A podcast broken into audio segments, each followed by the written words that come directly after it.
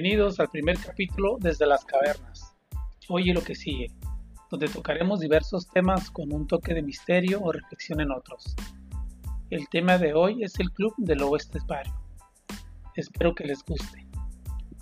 Esta es una mezcla de experiencias personales, algo de ficción y cultura. Mi nombre es Jesús Calvo Ponce y empezamos con Desde las Cavernas hoy y lo que sigue. Todo esto ocurrió aproximadamente en el 2003, en un lugar de Ciudad Juárez. En ese tiempo me encontraba trabajando en el CONAFE, lo cual significa Consejo Nacional de Fomento Educativo, y que se dedicaba mayormente a llevar educación básica a las comunidades de lugares apartados del todo el territorio nacional. Pues bien, fue en ese tiempo que conocí a un singular grupo de jóvenes que me llamaron la atención y a los cuales les denominé el Club del Lobo Estepario. La verdad es que no todos los días se conocen ese tipo de personas con ciertas particularidades que los hacen únicos y me sentí atraído por ellos más por curiosidad que otra cosa al principio. Estos jóvenes eran Javier y Ferna. Tenían un aire de misterio y de aspecto solitario. Yo no los trataba mucho entonces, pues estábamos involucrados en actividades diferentes. Ellos trabajaban en la sierra y en la ciudad. Solo coincidíamos en ciertas reuniones que se realizaban por lo regular cada mes en la sede del kilómetro 20. Cierto día, terminando la reunión, entablamos una plática que se tornó por demás fascinante y por lo cual decidimos prolongarla. Así que nos fuimos a casa de Javier. Pues claro, llevábamos víveres para la reunión, unos que les denominamos huevos de toro, unas cervezas de forma muy peculiar de la marca Corona. En esta ocasión también nos acompañó Isra, otro compañero del CONAFE. En este punto fue cuando conocí su particular afición por un libro muy peculiar del que nunca había escuchado. Bueno, para ser sincero, en aquella época no era muy aficionado a la lectura. De todas maneras, al momento de describirlo atraparon mi atención, pues hablaban de él como si se tratara de algo con un poder especial, casi diabólico. Este libro era El Lobo Estepario de Germán Gise, un escritor de origen alemán. Ellos me contaban sus experiencias extrañas que surgieron a partir del contacto con este libro, como por ejemplo que podían intuir cosas que iban a suceder y empezaron a narrarme algunos ejemplos. Yo los escuchaba con mucha atención, aunque en realidad era algo escéptico, pero de todas maneras esto era algo novedoso para mí y me sentía envuelto en una especie de ambiente siniestro que me cargaba de sensaciones muy excitantes. El trabajar en un ambiente alejado de la ciudad y donde los libros eran tus únicos compañeros por periodos prolongados, debe haber sido duro para ellos, pero igualmente les servía para indagar en lo más profundo de su mente. Y quizás por eso tenían tanta afinidad por Harry Haller, nuestro lobo estepario. Tiempo después, tuve la oportunidad de leer también El Lobo Estepario. Para aquel entonces ya había leído algunos libros, así que pude compararlo con otros, y este libro sí era totalmente diferente. Tenía algo sombrío, depresivo y hasta de locos podría decir. Es como si fuera para personas que les gusta estar en un ambiente muy solitario, y este dolor los posicionara como personas diferentes, especiales. Este libro lo he empezado a leer como tres veces y nunca lo termino. Al final se me hace tan depresivo que mejor lo dejo. Bueno, volviendo a los lobos, aunque yo supuse que eran amigos, pues los miraba siempre platicando, tenían personalidades muy extrañas. Por ejemplo, Javier tiene un aire de Che Guevara, o al menos esa impresión me dio. Hablaba muy pausado y sereno, y su mirada triste parecía que se perdía en la lejanía. Por su parte, Ferna se asemejaba más a alguien temerario, como una especie de aventurero de mil caminos.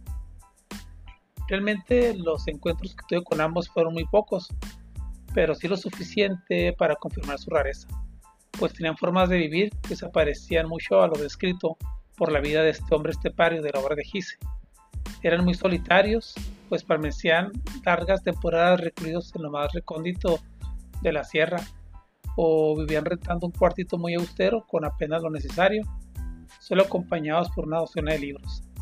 También tenían la afición por escribir, por cierto que ambos destacaron después como escritores publicando algunas cosas. De la novela me llamó la atención cómo Harry olfateaba las casas que iba a rentar, pues siempre anhelaba un lugar que le recordara su antiguo hogar, pues era ese tipo de hombres que odiaba la sociedad de su tiempo, pero sin embargo no podía vivir sin ella, pues tenía cierto código ético que le impulsaba a moverse dentro de ciertos parámetros. Aborrecía todo lo nuevo, desde la música estridente o moderna de su época, estamos hablando de Alemania en los años 30, sin para no existía algo más sublime que la música clásica y como todo alemán de su tiempo adoraba Wagner. Regresando a nuestro club de lobo estepario, tuve unas experiencias algo bizarras, lo que mostraba algo de parte oscura de su personalidad.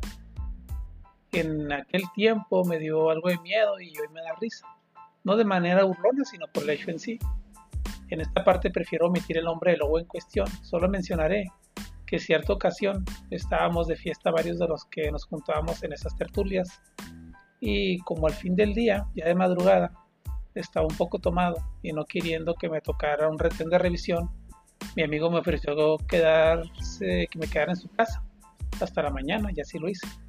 Pero mi amigo también ya algo tomado empezó a actuar de manera extraña y en un momento dado tomó un cuchillo y empezó a balbucear y a caminar de manera intimidante de un lado para el otro. Y yo me dije, vete aquí, no te vaya a dar una desconocida, que de hecho eso parecía que estaba sucediendo. Y aunque finalmente se acostó en un sillón, ya no pude pegar el ojo. Así que opté por acostarme afuera en el carro, donde por cierto me fue imposible dormir. Solo saliendo el sol comencé la huida. Harry Haller, nuestro protagonista de la novela El Oeste Pario, era un vagabundo que no encajaba en ningún lado, o al menos en el que el mundo le ofrecía, y como todo lobo sacaba el colmillo y era amenazante. En una parte de la novela, al ser invitado a una casa, no pudo contenerse y destrozó a su anfitrión. Lo atacó en lo que más le olía. Este era forma ya común en las novelas de Germán Gise, pues en Demian, otra de sus novelas, atacó a su único amigo, el organista, al cual acusa de ser un personaje amante de, amante de reliquias del pasado. Es esta parte doble de su personalidad la que no le permite socializar. Volviendo con nuestros lobos, a pesar de sus rarezas, me gustaba platicar con ellos y convivir, aunque fuera solo en ocasiones, pues les traían a mi vida algo de novedad, de frescura y hasta misterio si se puede decir. Recuerdo también una vez que Ferna estaba experimentando con brujería o algo así, pues tenía un libro de magia de San Cipriano. En aquel entonces no sabía mucho de eso. Pues fue después que por azares del destino entré en ese mundo del ocultismo, pero ya será en otro capítulo donde le relate esa historia.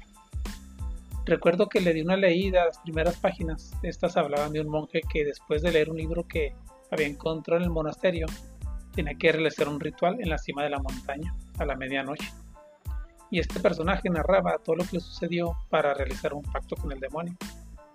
Después de leer esto, me recorrió una sensación muy extraña y solté una carcajada muy cultural que hasta me dio miedo.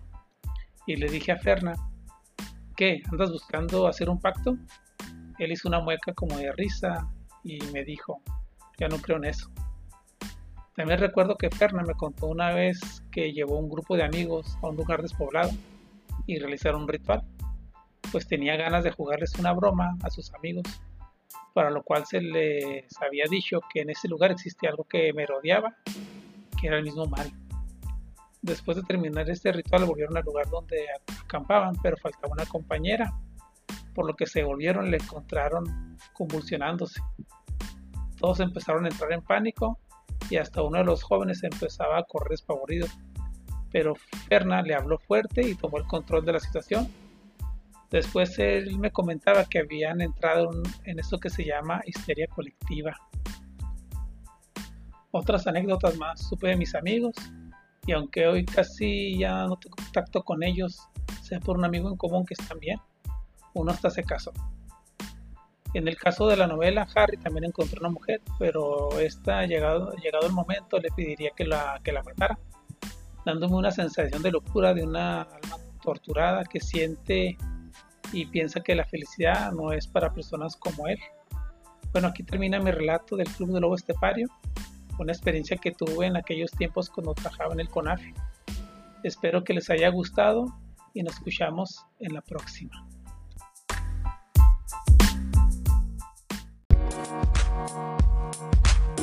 Thank you.